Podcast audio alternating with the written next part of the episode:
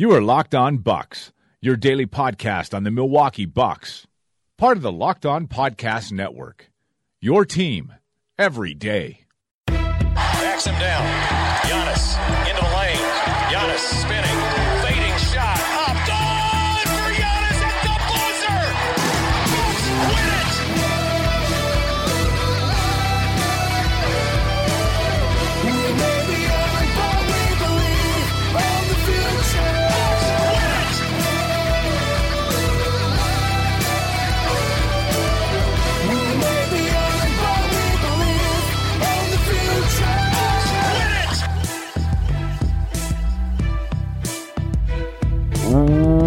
Welcome to Locked On Bucks. I'm Eric Nehm, Milwaukee Bucks reporter at the Athletic Wisconsin, and joining me as always is my good friend and the founder of BrewHoop.com, Frank Madden. Frank, how you doing, buddy? Happy almost New Year's, Eric.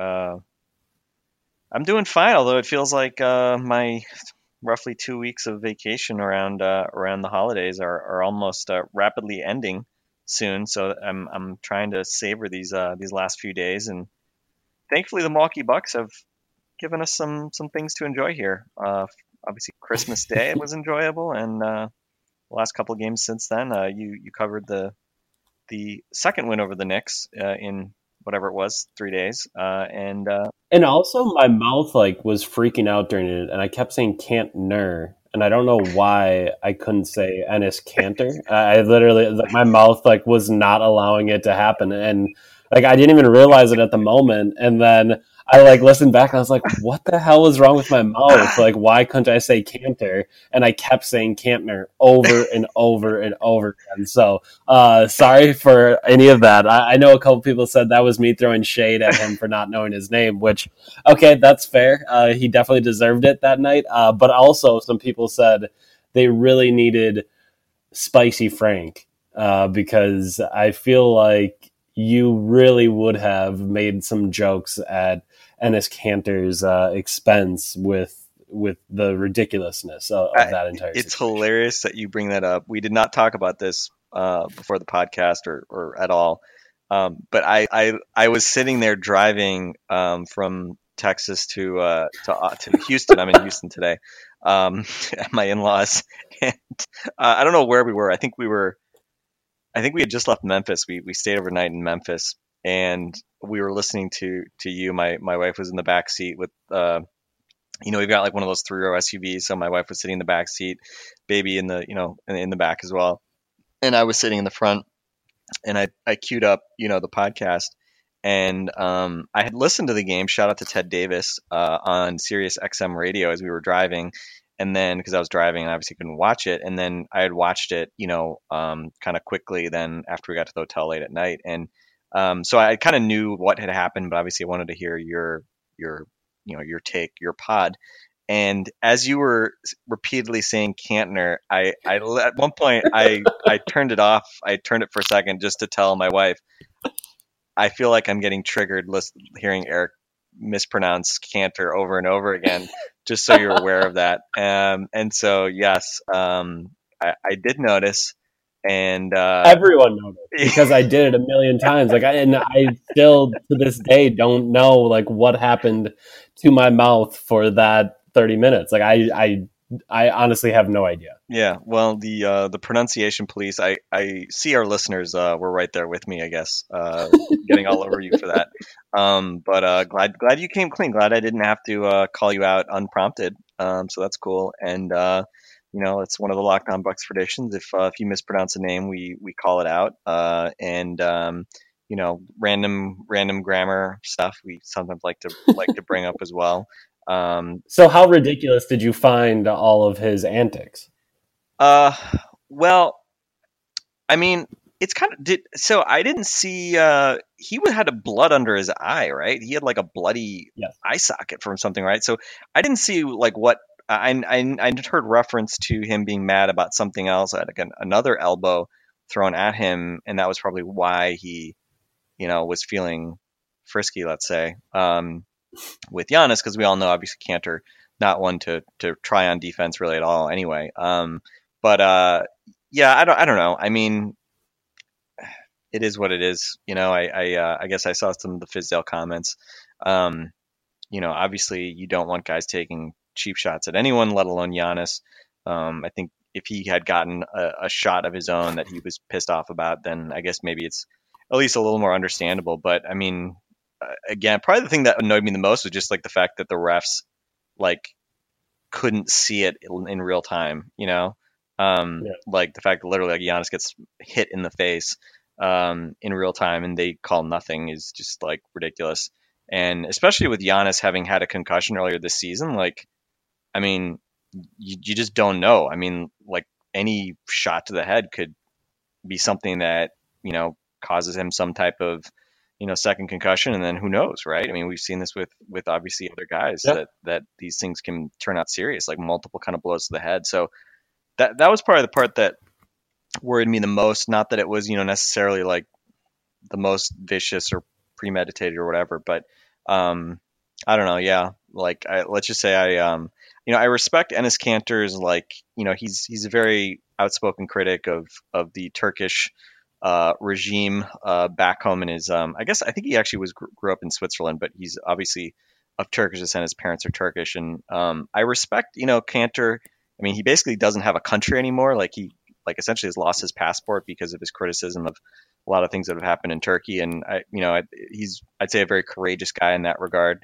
Um, but on the court, yeah, uh, I'm, I'm let's just say not the biggest fan of Enes Kanter, and obviously he's been a a pretty frustrating kind of guy throughout his career because he's obviously you know really talented in many ways, but um, you know, I mean, there's a reason why obviously he hasn't really stuck uh, any place for too long, and um, you know why he here is is you know I don't know if people saw, but after this weekend he basically was more or less benched. He obviously came off the bench um, the other night as well to uh, the immortal Luke Kornet, um, and that in itself is not shocking. I mean, he's been a six man you know throughout much of his career, but um, the fact that he got really ticked off and was saying how he just wants to play basketball and you know I think he only played seven minutes the other night. I, I you know I, I, kind of found that amusing when I saw that come up on Twitter. So um, you know Enes Kanter, good riddance uh, as you were talking about and you talked to the players. You know uh, I'm well I, I, mean heck I I'd, I'd always like to play the Knicks more because they aren't that good. But um, you know on another level I'm I'm kind of happy to be done with them and um, done with uh, kind of some of the BS that you know over over a series where there's you know, a little bit of bad blood maybe at times uh, can can kind of pile up. So onward and upward. Good riddance, Knicks is uh, I guess maybe the, the real takeaway. All right, uh, let's talk about the other team in New York. The Brooklyn Nets uh, were in town on Saturday night. Bucks win 129-115 in that one. And I mean, uh, I'm trying to think exactly where to go here, but I mean, for me, I think you start with um, saying hello to Ryan Hollins. How you doing, buddy? Um, you had a, a just unbelievably terrible take, um, and Giannis decided to pretty much just just disprove every part of your argument uh, in that game. L- literally, that game, he he showed you all of the reasons in which you are wrong about whether or not he can close games and lead stuff, and uh, is, is he just a role guy or whatever the hell Ryan Hollins said. Um, he, he showed you all of those things were were dead wrong and uh, hit a bunch of jumpers. And I mean, I, I just think the thing that stood out to me, and I asked him about it after the game, but you know, someone asked him about his jumper and how he was feeling, and uh, I couldn't I couldn't really think of anything else other than the Nets go on this huge run.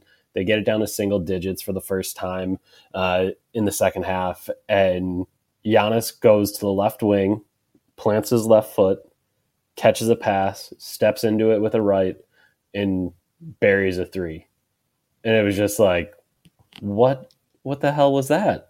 that's the that's the most confidently he's taken that shot this entire year. That's uh, I think the best his form has looked the entire year. It was literally plant the left, catch, right step, rise, fire, bang, and it ends this huge Nets run. It, it puts the Bucks back up twelve, and then uh, from there they kind of just push the the Nets away and just keep having answers offensively. And you know, like that that play to me was just so strange to see just how much confidence he had and you know that I think it kind of speaks to what his jumper's been as of late. I'm sure Bud isn't loving all of the mid-range jumpers that he and Khris Middleton are taking, but you know we've seen some of those rhythm jumpers that that Giannis kind of had at times last year, and uh, you know I, I just thought he was obviously great, but for him to close that game down with jump shots was, uh, I mean,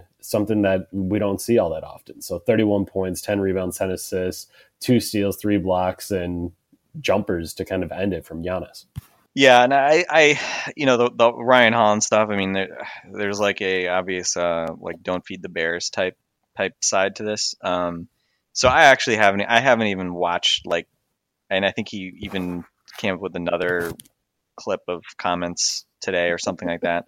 Um, I have not. I don't even like like so Ryan Hollins. Um, he tweet. I, I just remember before the season he tweeted out like I think because I think he's part of like the ESPN rank or whatever, and it was like he had like his top ten players, and I think his like I'm pretty sure his eight, nine, ten were Ben Simmons, Jayson Tatum, and Donovan Mitchell. and did not have did not have Giannis. It was just like, did you just like come up with seven guys and then you just like listed the three like top rookie of the year vote vote getters last year. It's like you think those guys are top ten, and wait, you don't have Giannis. So, I mean, his like you know garbage takes like you know it it goes back a ways. Um, and you know, look, so I whatever, like it, it's kind of part of me is like I don't want to dignify it. I I did tweet out someone had a I think um was it Jonathan Gauthier someone on uh someone tweeted out a uh, they they synced up. I think his comments against Giannis's like highlights from the other night. I did not even listen to the audio because again, I was like, I just like don't even want to bother with it.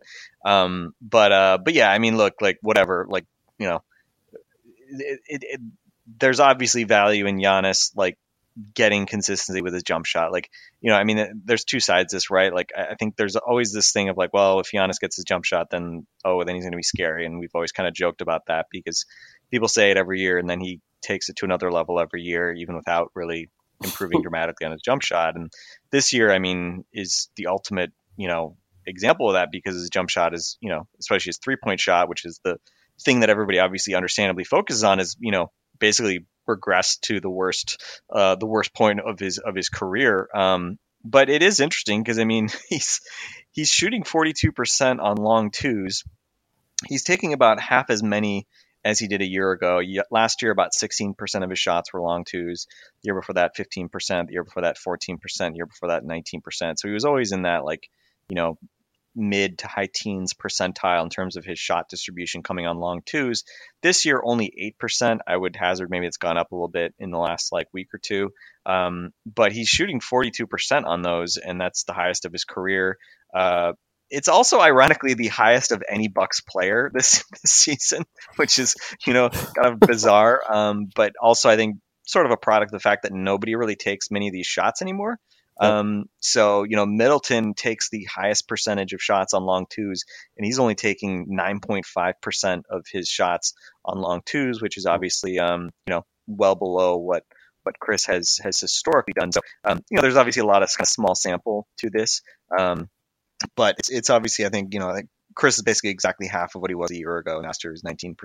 Um, so it's one of those things. Obviously, you don't want him becoming overly reliant on that, but um, you know, it's obviously good to have in the bag, especially like in the next game. Like Noah Vonleh was just you know sagging way off him, and um, you know, like it's it's a positive if you can take a wide open shot and um, turn it into something that you know teams at least have to vaguely respect. Because as you've pointed out as well, I mean, I mean we've seen it many times. Like Giannis hits a three or sometimes even just takes a three, the next time if he pump fakes, teams suddenly are like jumping to try to block it because that's just the way players are wired, right? I mean, we've seen that for the Bucks as well. Like, you know, NBA players, yep. you you don't you know, most guys are not like selectively challenging shots. Like if they see a guy taking a jump shot, they're going to try to block it or challenge it and make the guy have a harder shot. And um, you know, even with Giannis, who you want taking jump shots, uh, you know, I think team guys are, are still, especially if they see one go in, um, they're going to change how they play him a little bit. So it's it's obviously a positive to see him make some of those shots. It obviously you know makes him more of a threat, especially one on one late in games. You know, having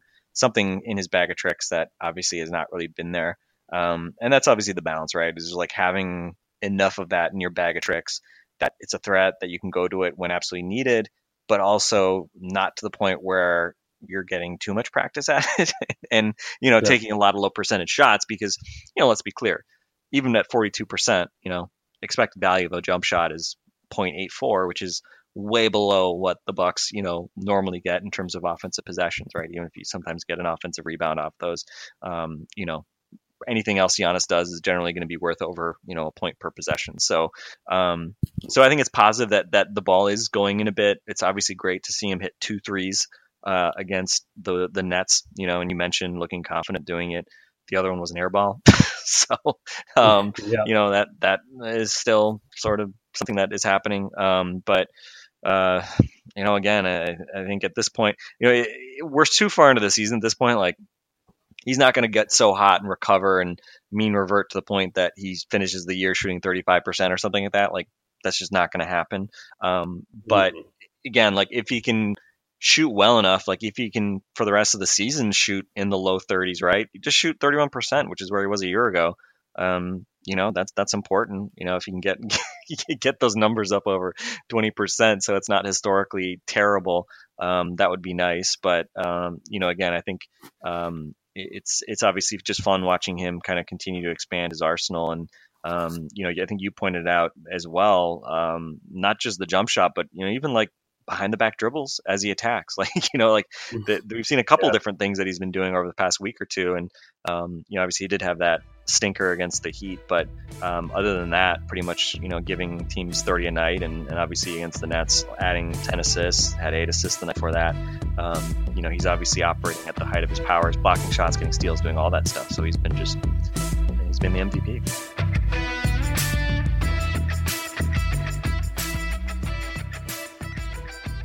I, I know what I'm saying when I say this, but I'm not sure he's made a more ridiculous move this year than splitting that double with the behind the back. That I'm not sure he even knew where the ball was going to be at, when he put it yeah. behind his back, but he finds it and then not only does he find it and take a layup, he immediately turns the next dribble into a euro and lays in a finger roll. And it was just like, what? Like, uh, come on. What are you going to do with that? Like, uh, how how are you? If that's a thing that Giannis can do, like, uh, what the hell are you going to do? Because it's over. It's curtains. Uh, no matter what, he's going to be able to find a way to score. That I just thought that was, you know, one of the most ridiculous moves I've seen him make because that behind the back is obviously a, a counter that he can kind of use uh, to some of the moves that he normally makes going to his right um, you know as he's he's dribbling through defenses but man that was that was just ridiculous um, and you know uh, also shout out to his teammates uh, and Khris Middleton for helping him get uh, rebound 10 and assist 10 uh, he had he had locked down the victory and then uh, he was able to get that final rebound I think on a missed free throw from the Nets, um, and then come down in transition. No one really paying attention to Khris Middleton and just pitch it back to Khris Middleton for a three. And I think that's the the next most important thing in that game is Khris Middleton, eleven of fifteen, four of six from the three point line. 29 points, seven assists, four rebounds, uh, a steal for him as well. And he's a plus 20 on the night. And, you know, uh, I I joked about it after the game by by saying, "Am I allowed to say the S word anymore?" to to both Khris and and Brook Lopez and Giannis, and you know, uh, I don't, I, I, have no idea when a slump is officially broken or you know you are out of it.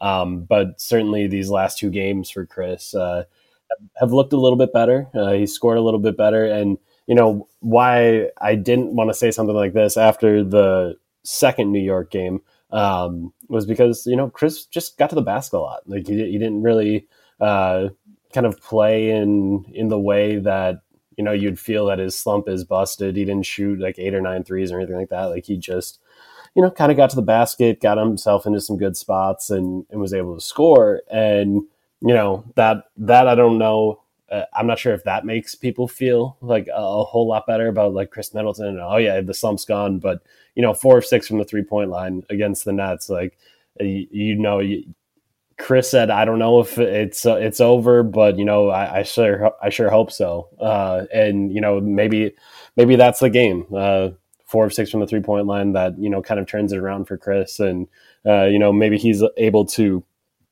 kind of leave that slump in the month of December and and get off to a better start in January when uh, the Bucks get into their next game. But you know, it it is just uh, such a huge difference for this team when when he's hitting threes and he's playing at you know the height of his powers like that.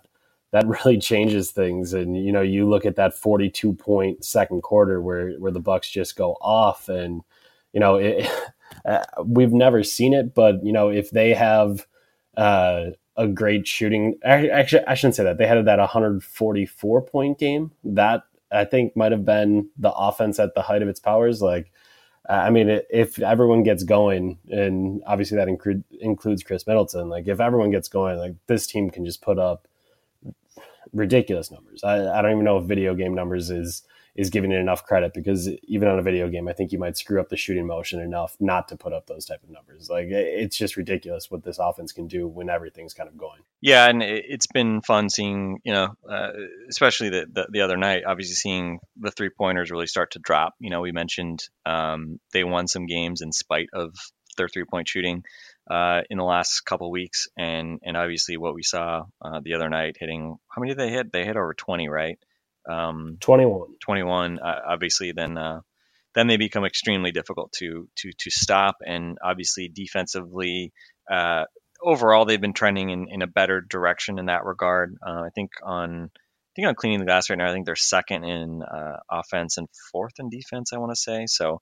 Um, you know, all the kind of fundamentals we've talked about all year long are are still still there, still very strong. You know, they they're incredible at pre- preventing shots at the rim and basically forcing you to miss when you do. They're best in the league at both frequency and opponent shooting percentage at the rim, uh, fewest fewest free throws uh, attempted by opponents, as well as best. Also, before uh, before Saturday's game, I mentioned, uh, you know.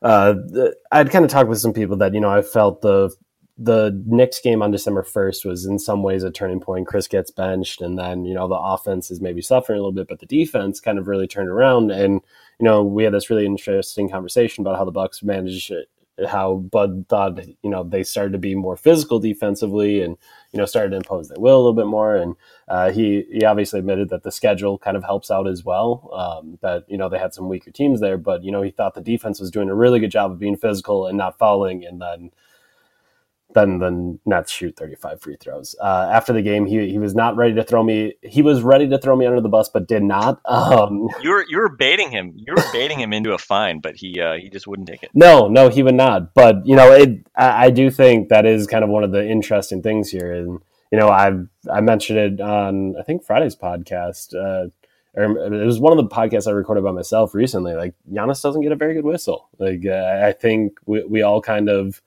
I think in many ways believe that. And, you know, I, I think you saw another spot where Shabazz Napier shoots 12 free throws in that game and the Bucks shoot 16 as a team. Like Giannis lives in the paint and and that's kind of how it goes. Like that just doesn't make any sense. So yeah, I, I, was I was seeing if Mike Budenholzer wanted to give it a go because it certainly appeared uh, like he did during the game um, because he was he is quite ready uh, and quite animated for a, a number of those uh, not great calls, let's call them. Um, and yeah, it was that that was just it was just kind of funny that you know uh, after talking about how proud of he was, he was of his team of getting more physical without fouling, they give up 35 free throws. Yeah, and again, I think this kind of gets back to something I mentioned the other night. I mean, you know, when you can be a top five offense, top five defense, then you know you're probably doing multiple things well on both sides, and you can win games in different ways. And um, you know we've seen the Bucks win more games with their defense of late, and uh, when you hit 21 threes, then you certainly have a much bigger margin of error defensively. You can, you know, rightly or, or not rightly, uh, uh, rightly or wrongly, I guess not right, not rightly would be wrongly, um, rightly or wrongly get, um, you know, whistled for a bunch of fouls and, and still kind of, you know, uh, kind of bounce back and and shake it off. So uh, and and we should note as well. I mean, this was a a brutal back to back for the Nets. They didn't even play. Uh, uh, D'Angelo Russell. They rested him. They played the night before uh, on the East Coast. I think it was in Charlotte. I want to say. Yep. Um, so they had an early game on the East Coast, and they have to play a four o'clock Central game um, on Saturday, Crazy. which just I, I don't. I mean, I don't even know how that gets scheduled. yeah, I don't. It's weird. I don't. I don't know why it would be a four o'clock game. It's not like you have to play. It's not like the Bucks have some tradition of four o'clock Saturday games or something like that. I don't. I don't. I can't. Strange. I won't guess. I can't guess as to why uh, why it was scheduled the way it was. But um, another big crowd. It it seems like that has been a theme of late. I, I was gonna. I, I was thinking I might make a joke about you know coming into this pod uh, about the Packer season mercifully being over and. Uh, I'm sure a lot of people listening are Green Bay Packer fans. Others may have no interest whatsoever in the NFL, which would be a good year if you're a Green Bay Packer fan to not be interested in the NFL because uh, you know the Packers were terrible and finished their season in terrible fashion uh, on Sunday. Uh, so you know we often kind of talk about this how like you know sort of the collective mind share of sort of Wisconsin sports fans doesn't really kind of shift over to the Bucks so much until uh, the Packers season is over, and, and obviously with the way the Packers have been playing, that's been say an easier task to kind of get, that interest. Um, so the Packers are now done, and um, you know, really, I mean, we haven't mentioned it yet, but obviously a big theme of the last couple days on on uh, Bucks Twitter was the fact that after the Raptors lost uh, the other night, that we knew, you know, the Bucks were going to have the best record in the NBA going into yesterday's game. And then obviously winning against the Nets guaranteed them that they would have the NBA's best record going into the new year. So, um, pretty pretty cool thing to be able to say. I mean, you know, we can nitpick whatever we want about this team, but to be And we're good at it. we're good at it. We're good at it. Um, but to be at the point where you know Giannis is sort of the at least front runner for MVP. Budenholzer is probably the front runner for Coach of the Year. You have the best record in the league. Um, it's obviously very tenuous with the Raptors. You're you know basically um, you know just percentage points ahead of them. But um, I mean, you can't ask for much more, right? Maybe there are a couple of games that, that you can point at, like the Phoenix game or whatever, and say, oh, if we had won those games, and it'd be even better. But um, their their actual record has more or less caught up to their kind of expected record based on point differential. I think they were, uh, I think I looked on Basketball Reference. Their expected one loss is 26 and nine now, so they're 25 and 10. So things have kind of largely evened out, uh, and obviously we're still seeing them, you know, really kind of take care of business against some of these bad teams and um, they've obviously played a few more uh, home games than road games, and for the most part have done obviously very well at home. So, um, yeah, I mean, I think it's just you know for Giannis to kind of close that game out the other night, get the triple double, um, kind of send everybody home home happy. Uh, I thought it was just a really kind of nice way to wrap up the the calendar year and. Um, you know, kind of what a first few months it's been here of the season. If you're a Bucks fan, seeing uh, the team go from obviously a disappointing last season to um, kind of everything firing on all cylinders so far. And uh, obviously, areas of concern, whatever we, I think you guys can guess things that, that we can still complain about. But um, in the grand scheme of the universe, obviously, things are generally very good in, in Milwaukee Bucks Nation. And um, I'm going to knock on wood and, you know, pray to the basketball gods after saying that because I don't want to jinx it. But, um, you know, it's obviously a, a, nice way to kind of wrap up the year here with these uh, few wins in uh, pretty convincing fashion over over all the New York-based teams, and um, now obviously heading into next season or sorry next year uh, with I guess what the Pistons and then the Hawks before the Raptors uh, get another couple games where obviously you you know you really want to be able to take care of business and kind of add to that uh, that league best record. Yeah, next Saturday, man, that that is that there's gonna be some juice for that one because uh, I would assume at that point Bucks and the Raptors will have the two best records in the league, and yeah, that it's unfortunate that the Bucks have to do a back to back there because uh, they do have the Hawks on Friday, but they have two days off before that Hawks game, Tuesday, Friday, Saturday. Um, but yeah, that that Raptors game is going to be crazy. And you mentioned the crowds, but yeah, the the last two uh, the the December 27th game against the Knicks, December 29th game against the Nets, obviously, um, you had just kind of experienced it where you're like, okay, well, I'm home for the holidays, so I need to get to this Pelicans game. And, you know, I think uh, that was, uh, judging from my social media uh, feed and people tweeting at me saying this the first time I'm at Fiserv Forum or whatever, like, I think that was what a lot of people did on the 27th and the 29th. And, you know, uh, you you mentioned it, but just the fact that you know the whole building knows Giannis needs a triple double, and knew it for I think most of the fourth quarter, and you know his, there's multiple chances for guys to hit threes for him. It doesn't happen, and then you know during all of that, all of a sudden it's oh he hits this left wing three, and oh now he goes behind his back and euro steps for a finger roll, and you know, you're, you're just getting all these moments and you're thinking, oh man, it would, it would have been great if he could have got that triple double. And then just, uh, I mean, seemingly magically, he, he, was able to get that last rebound, get that last assist. And, uh, you know, I, I, talked to him about it after the game, and I think a, a number of people had, have seen the clip, but, you know, that that's the loudest that's the loudest MVP chant we've had at Fiserv Forum. Um, I don't even I don't even know if there's one that could kind of compare to it. But you know, it the reason I, I think one it had the, there's a number of reasons that all happened, but you know, like that was the the most kind of uh, you know just just the most MVP ish kind of performance that that Giannis had had. Like there was no he's got the he's hitting jumpers, he's got the three, he's got all the great plays. Then he finally gets a triple double, and you know it just kind of erupted. And uh, obviously, Giannis uh, always kind of anytime I ask him about stuff like that, he, he kind of downplays it because that's just kind of the guy Giannis is. And he tried to do it, and I was like.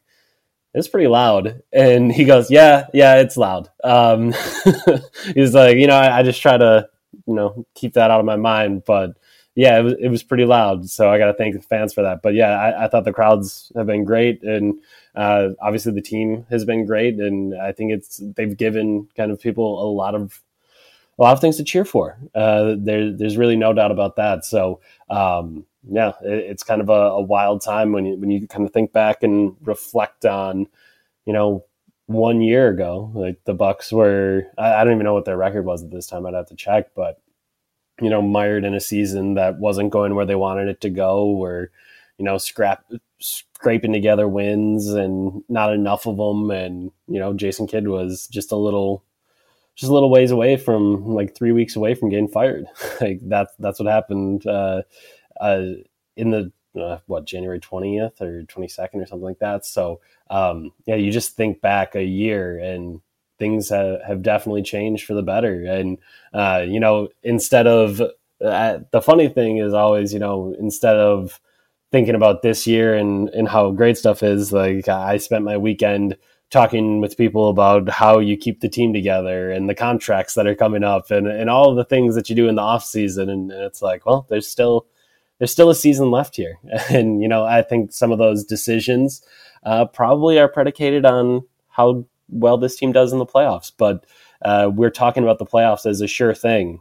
Uh, we're talking about uh, you know this team for sure getting to a spot, and you know thinking about is an Eastern Conference Finals trip uh, in their future. Is, is, could they even go to the finals? Like that that was a question I kept getting asked this past week uh, on my radio hits, and uh, I mean it just speaks to the health of this organization, kind of the spot that they're in right now. So good time to be a Milwaukee Bucks fan. Yeah, and just looking back at last year for those curious. So last year through 35 games, the Bucks were 19 and 16.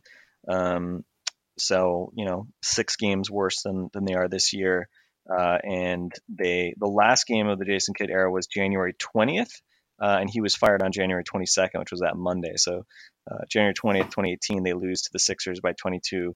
Uh, they drop to 23 and 22, and then uh, beat the Suns, and then uh, that Friday, January 26th, beat the Nets in, I think Giannis had like 41 or something in that game. More importantly, that was the game where Giannis celebrated the, the birth of my daughter, who was born on January 26, 2018. So um, basically, they, yeah, they're like basically a month ahead of schedule in terms of wins because that win last year, they got their 25th win on January 26th a year ago. Obviously, this year uh, they've done it with 12 fewer losses. So rather than 25 22, they're 25 and 10. And obviously you um, you know cross your fingers that you can once again uh, at least win these next couple of games, building up to that uh, that Raptors game. Um, other other kind the of fun- the Matilda Madden era of Milwaukee Bucks basketball. Exactly, exactly. It's been pretty know, pretty good. Yeah, yeah. She never had to know a world in which Jason Kidd was uh, was Bucks uh, head coach. Um, I, I guess a couple other thoughts. I, you, we kind of glossed over a little. You know, you mentioned the Middleton stuff. Obviously, seeing him go 11 out of 15 um, against the Nets was was really nice. Seeing him hit four out of six threes. You know, he he obviously scored effectively the game before as well. Um, but to see him, he didn't really. You know, I think it was only what, one out of three on triples. I think in that game. So Mm. this was, I think, more of the kind of template for how you would want Middleton to play. Um, 11 out of 15, four out of six from three. Yeah, we'd like to see see him shoot even more threes. But um, you know, seven assists, no turnovers. He was plus 20, which was a team high. Um, you know, he was he was really good. Um, and it was also obviously fun to see Brook Lopez um, bomb away, uh, hit seven out of 15 threes, uh, eight out of 17 overall, 24 points. Um, against his former team. And um, was interesting. Bledsoe. We mentioned the other day how Bledsoe has like been kind of more like, kind of like he's had like seems like more games where he just sort of picks spots offensively and kind of will have quiet nights. Had his second straight um, sub uh, single digit scoring game um, against the, the Nets and actually didn't did not close out the game. George Hill um, got the nod, uh, sort of with the the closing lineup and. Um, you know, I think It's going to be something to monitor. yeah, it's it's interesting because I think that you know, um, and and I, I mean I don't know the way you said that made it seem like like I, I'm not like hunting for controversy here so much as um, it's just like nice that like if Bledsoe's kind of like having a man night that you can just be like oh George Hill like go close out this game with Malcolm Brogdon right. Yeah. Um, or, or without Malcolm Brogdon, right? You, you've got a bunch of other guys you could even play ahead of Brogdon. Um, although, you know, Brogdon had 18 points on 14 shots, six boards, uh, two assists he was a plus 18 the other night as well. So you know Brogdon sort of did did, did what I think you would have wanted from Brogdon um, as well. So um, again, like you know, I think I think that's one of those interesting things. I mean, I think understandably, like the with that big trade of Delly and Henson and picks um, going out and George Hill coming in, um, understandably the big focus was on kind of the, the cap side of it. But you know, and we talked about it. I mean, this this was a rare a rare opportunity where you basically do like a salary dump and you actually get back a better player. Uh, and again, I, I, don't know how long George Hill is going to be in Milwaukee. Probably not past this season, I would guess. But um, you know, being able to throw him into the fire, um, it, that's a that's a really nice luxury to have. You know, to have George Hill as your third your third guard, and you know you have protection if if Bledsoe or Brogdon get hurt, and you obviously have you know a number of other guys who have been you know kind of forcing uh, forcing their way into the rotation. Um, I guess maybe the only other guy I'd want to mention from from the other night was Just wait. I want to talk about that before you do. sure. Um, so uh, I guess why I say it like that, um, a, a situation to monitor is, you know, this is this is the second or maybe even the third game that we've seen George Hill close instead of Eric Bledsoe, and you know, I, I just thought, you know, you, we said it on I'm trying to think the Christmas Day podcast. You know, we were t- when we were talking about Khris and in his slump, and you know, you're mentioning the fact that you know Bledsoe's probably been like the second most important guy to the team's success this year behind Giannis. And, you know, just kind of the way that he's been able to defend, the way that he's been able to, you know, kind of pick his spots offensively and really fit into uh, exactly what Mike Budenholzer has been doing. And, you know, I, I think obviously George Hill is a guy that Bud likes and I'm sure was ecstatic to get in a trade. And, uh, you know, George Hill has closed NBA Finals games before, um, so like that that's really helpful and good. But um, you know, I, I always I after I just talked about not doing this, um, you know, when you think about it going forward, like you know, is is Eric Bledsoe going to be okay with not closing games? He was obviously huge for the Bucks in clutch situations at the start of the season, and uh, you know, I I just think it, it's going to be interesting to watch just because Bledsoe was such a, a vital part of this team, uh, and he still is a vital part of, of this team. I'm not trying to say that he isn't, but you know, for him to go from pretty much like he was, he was really helping close out games, and they were going to that uh, pick and roll with him and Giannis a lot early in the season. For him to go from that to not closing games, you know, speaks to how good George Hill is and. Um, how comfortable Mike Budenholzer is with him, and you know how good he can be. But also, um, I think it just makes all of the the Eric Blood, all the Eric Bledsoe conversation, all the more interesting. Um, as you know, if this continues to happen in games, and like this isn't an every game thing, but it has happened a couple times since George Hill has been on the team. You know, I think that you know the conversation for Eric Bledsoe, you know, gets a little bit more interesting. Does that chop a couple million off of his ultimate deal? Um, you know, does is he comfortable with that? Is he okay with someone else closing and so like all those things? You know, we, we talk about the dynamics of all these guys needing contracts and how it's largely gone well for all of them because the Bucks are winning so much. But um, you know, if you're, you're not getting to close games like Eric Bledsoe uh, has, you know, not done once or twice now, um, you know, uh, maybe things change a little bit. So I just think it'll be it'll be something to monitor and something to you know kind of keep an eye on. And yeah, I'm not trying to say that there's a problem there or anything, but you know, I think anyone could kind of imagine a problem arising because of that.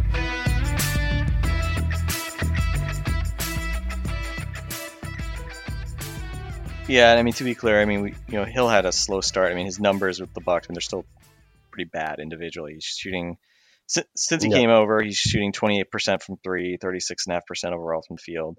Um, so obviously his his shot has not been there yet, but you know, I mean, I think we've seen it over the last you know week or two. Like, I mean, he's historically been a good shooter, 38%. Never been a big volume three guy, but we know he's better than than what he's shot so far, and I think we're we're starting to see that. And probably the most interesting thing too is, I mean, he has two turnovers in 10 games. Um, and 21 assists. So I mean, he hasn't been like an assist machine or something like that. But um, you know, that's one of those ways you can kind of make up for maybe not being very, you know, having your shot going well. Um, if you can just be good with with taking care of the ball. So he's he's obviously been able to do that. Um, you know, better and interesting. You know, again, not big sample size, but in uh, let's see, 400 and I think 37 uh, possessions with the Bucks.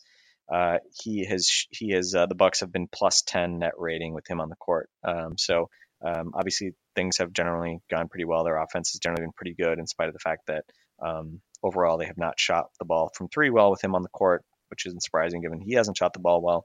Um, but they've been pretty good on both ends. And you know I think you mentioned like you know I think he's found some good good initial um, success. I don't know how sustainable it is. You've we've talked about his um, maybe not always understanding where he should be in kind of the let it fly type offense. Um, but he has found some success with uh, with a lot of the the bench kind of units that uh, that have been thrown out there. And um, DJ Wilson had another pretty pretty solid night um, uh, the other day uh, against. He didn't have the the kind of I, I I did not get to discuss with you the the double double DJ uh, had on uh, uh, whatever it was. I'm, I'm, I'm, my days are totally screwed up now just because it's vacation. But um, but the Knicks game was a Thursday, I guess. Um, the double double he had against the Knicks obviously was huge, uh, and 7.7 boards again against the Nets was was solid. I mean, again, these aren't really necessarily the the best tests of uh, of how good DJ Wilson is.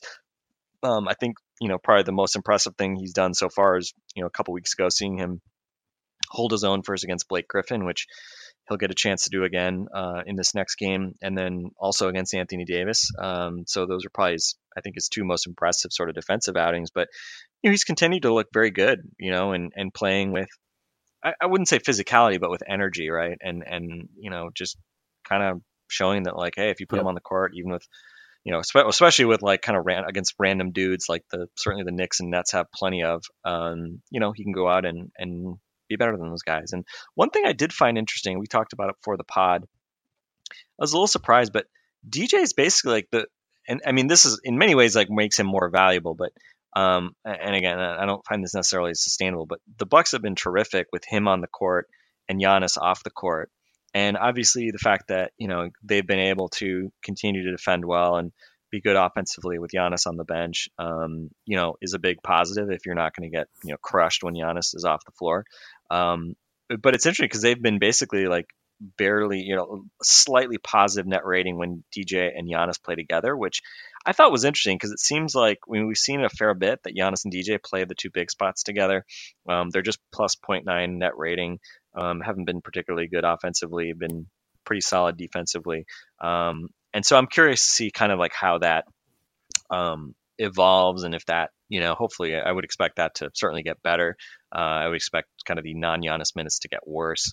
Um, but I think it's interesting just because, I mean, we don't have Giannis or we don't have Ersan back yet. We'll see kind of like what happens when Ersan gets healthy. I mean, Ersan really wasn't very good for a while, even before uh, he broke his nose. Um, so I have to think DJ is con- going to continue to get minutes. Um, but I think it's especially interesting. I think just like longer term, just because with DJ and Giannis together on the court, uh, obviously the Bucks don't switch much, but just the fact that you have more mobility and you know you have basically guys who are able to you know in a pinch if needed accidentally whatever um, are just more versatile defensively than you know if you're running Giannis with kind of you know Ersan which has been sort of the most common sort of quote unquote small lineup that the Bucks have run. Like obviously Ersan can maybe sort of switch in a pinch at times, but he obviously does not move nearly as well as DJ. And so um, I think that'll be kind of an interesting thing to watch. And you know, it might be not until the playoffs that we would see the Bucks kind of run more kind of wholesale switch type stuff. But um, I think that's really a kind of a key thing that you know if DJ can continue to play well, um, I think makes him really interesting, and and again would potentially give him the ability to take minutes from Thon Maker, which um, you know the way D, the way DJ has been rebounding, and the fact that he's just a lot more skilled offensively in terms of just being able to dribble and and I think just you know pass and do kind of skill stuff. Um, I think just you know catch basketballs. uh, I think that that gives them an interesting dimension because mm-hmm. you know in mm-hmm. the past we've always thought like oh well if the Bucks want to go to a switching defense and it has to be with Thon playing center, um, and maybe that's maybe that's not the case. So I don't know. Anyway, just spewing my my since we have to have a DJ Wilson segment on every show now. Um, he's given us no choice. I thought that was just an interesting to mention because um, you know maybe a little surprising in terms of the on-off stuff being maybe a little reverse from what you might expect, but um, but uh, definitely something to watch and and obviously uh, I don't know. I mean, nothing about DJ's play right now like feels unsustainable. It's not like he's he's shooting well from three, but it's not like that's why he's earning minutes, right? Like he's just kind of working hard defensively, and you know maybe he won't always rebound as solidly as he has or whatever, but trying is generally something that should be pretty pretty sustainable. And uh, you know being able to catch and hand off and make decent reads on both ends you know those are the kinds of things that you know you don't you wouldn't expect guys to go through through slumps in. Yeah no th- those are difficult things to slump on. And um, also shout out to dj for still letting the inner bench guy inside of him come out. Uh, i can't remember who dunked it. Um, Giannis. Was it a Giannis dunk? When okay. he jumped when, yeah. he, when he jumped up, yeah, it was I think Middleton threw a lob to Giannis. Yes, yes, yes. He like jumped up in the air in excitement as it went through. Yeah, uh, that was perfect. while he while he was on the court, yes. to be clear, if people didn't see the clip, DJ was in the shot as Giannis dunked it, and he like jumped up and like pulled his knees way up. It was like he's trying to like jump a really high jump rope or something. Yeah, uh, it was wonderful. It was delightful, and it showed like you know like the pure joy that you can get from playing serious basketball. Um, so I loved it. But um, more seriously, like thinking about DJ, um, you know, I was I'm trying to think. I was talking with Matt Moore a little bit on Twitter about you know uh, the Bucks and you know how you see them going forward and you know what kind of team they could be in the playoffs. And he had mentioned that you know the the game that sticks with them is the first Boston game. And you know, I I had said like, you know, I think that's a good one, and you know, I think that's a, a game to to worry about and you know think about when you're thinking about the Bucks ceiling. But also, to me, that was like the the most stubborn Mike Budenholzer had been the entire season. Where you know, I think going into the game, we we kind of knew about how a pick and pop big might exploit the Bucks defense, and you know, that was the least flexible they were, and they didn't really start doing other things defensively until the fourth quarter. And it was just like, okay, you knew that going in that you could struggle against Al Horford, and they did.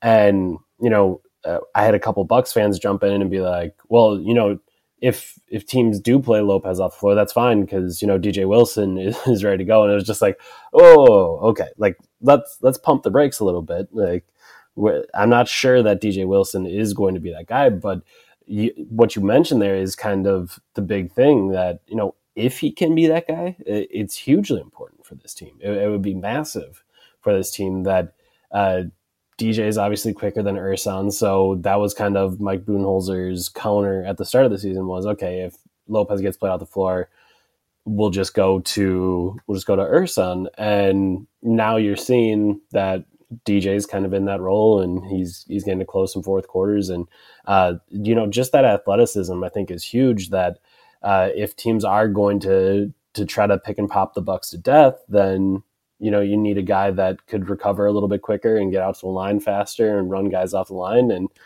you know, that, that could be DJ Wilson. And I do think that, you know, I'm, I'm not ready to, to say he's, he's ready to go. And, and that's what, what lineup you want to use in the playoffs. But, you know, the next 50 games are important for that. Um, for figuring out like just what can you do when when it is crunch time and you know how how flexible can you become because you know we end up sort of talking about that all the time in the playoffs is you see each other all the time you're going to have team specific looks like that that are going to exploit your opponent and you you know that you're going to see them for 7 games or 4 games or 5 or 6 and during those games there's going to be certain looks so if you can be incredibly flexible you you can be incredibly versatile then you can you know, hopefully limit those those things that other teams can take advantage of. And you know, I think it's going to be it'll be fun to watch to see you know what DJ Wilson can do, how he can contribute to that, and you know if that is you know kind of the counter because I think everyone kind of thinks of Thon Maker as that guy, um, but you also mentioned Thon Maker as a role man uh, in his struggles catching the basketball, um, and you know just kind of how how he can be a, a, really competent part of offense. Right now is just shooting corner threes, but DJ has shown an ability to do a little bit more on the roll, make a, make a few decisions, dribble handoff, stuff like that. Like I do think you could see the Bucks team be more versatile if DJ Wilson can do those things, but uh, we are very early in that life cycle, um, and, and we'll we'll have to watch and see kind of as teams get to know him a little bit better and you know as the bucks get to know him a little bit better and how they can use him you know kind of how all that progresses yeah and uh, I think the interesting thing too, I was like, I was looking at the numbers and like, you know, one of the things, um, and, and I'll, I'll say this too. I mean, as we mentioned the other day, I mean, I think Thon has, has generally been very solid. He, he didn't make a shot, and you know, obviously we didn't necessarily see that against the Nets. Um, uh, and I, again, I apologize if it sounds like I'm always overly negative on Thon, but you know, comparing him to DJ, um, you know, just like another kind of small thing, just on the offensive glass as well. Um, you know, Thon is, and I, I obviously part of this is because he obviously shoots threes, so he's not always near the basket the way a, you know like a typical big man would be. But um, it's tough because like I, I I feel like I never see Thon get, get offensive rebounds. Like he just doesn't really seem to have a nose for the offensive glass. He's actually been, um, I would say probably I think he's actually been a fair bit better on the defensive glass this year. Like overall, his rebound rate is still basically that of like a small forward. He, he just, you know, whatever reason, just doesn't. Uh, team his team just doesn't tend to rebound while he's on the court. I mean, he's not he's not like Brook Lopez where he's just doing an amazing job boxing out, and that's why he doesn't get the rebounds. Um, but like his first two years, 8.4%, 7.1% def- offensive rebound rate. Mm-hmm. This year, 4% um, which is basically like like DiVincenzo and I think George Hill and like basically a number of the guards also are basically right around that four percent rate. And DJ has been like seven or eight percent. Um, and I think just again like just that activity level. And again, it's like not a huge difference, but that's just like another thing that like a guy like DJ can do he probably brings you around, you know, similar kind of defensive versatility, but um, but then he can also, I mean, he's been a better defensive rebounder than Thon, been a better offensive rebounder than Thon. Um, obviously, he's a better handler and I think just generally decision maker. Um, although Thon, I think it was against the Knicks. Thon had like just this crazy. Was against the Knicks. They did like a crazy whip pass inside for DJ. I think. Um, so so every, every once in a while we see Thon kind of break out um, like a, a nice pass like that, but um, but uh, but yeah, it's yep. it's going to be interesting to sort of see, you know, just have that optionality. And I mean, we we haven't even talked about you know Sterling Brown, who I think can also play the four um, if you want to go in like an even smaller, kind of even more mobile type small lineup, right? Like if you wanted to play Giannis the five, because whatever for some reason teams are going really small, um, you'd have even more optionality there. I think probably I like playing DJ with Giannis in principle, just because um, you know, I think DJ does have good enough feet, you know, that like he's not going to get totally taken advantage of more. And um, as much as I think Sterling's a very good rebounder for a guy his size, um, you know, he's he's not he hasn't been as good as, as DJ overall when you just look at like the rebound rates type stuff. So um, being able to have you know another guy who, who is more of a bigger guy out there where you don't lose a ton uh, mobility wise, I think is a positive. So anyway, I mean, I think it's just kind of I think the theme again, like what we're seeing, you know, we talked about it here with George Hill, talked about DJ it's optionality, right? And and that's I think just something that um, you know if if you don't have just you know the Warriors, you know, just star laden lineups, or even Philadelphia, right? I mean, Philly, as much as there's some questions around the fit of of Joel Embiid and Ben Simmons and Jimmy Butler. You have obviously just like this top end talent that the Bucks um, beyond Giannis don't have, right? They don't have three top 20-ish type type stars. Um, so being able to kind of play different ways, you know, styles make fights, that kind of stuff. Um, being able to kind of throw different looks at teams and have depth. Um, and again, you know, your 12th, 13th, 14th guys are not going to win you a playoff series typically. Yeah. um, but you know, being able to bring guys off the bench and win those second unit battles, I mean, that's that's really important. And um, I think that's that's one of those things where again, like you know, just seeing kind of guys step off, step up, um, you know, deeper in the rotation, play well. It's just important. It's important on the court. It's important from a you know roster construction standpoint, being able to like have better trade assets, all these different things. And um, I, I, I will need to update my uh, my uh, Bucks salary graphic because I think I had DJ in like the meh um, column, and I, I, think I need to move him into the uh, core slash value uh, column. So um, that's that's another another big milestone for DJ Wilson. Wow. Yeah. Wow. Look at that. Okay. Um, I think that's gonna be it for us for today. Somehow we had essentially a conclusion to this thing about 25 minutes ago and just went some more. But that's us. Uh, so so happy to have you uh, listen to us, and we're happy to keep talking and talking about the Bucks. Uh, hopefully you enjoyed it. We'll be back again tomorrow for Frank Madden. I'm Eric Nehm. This has been Locked On Bucks. We'll talk to you tomorrow.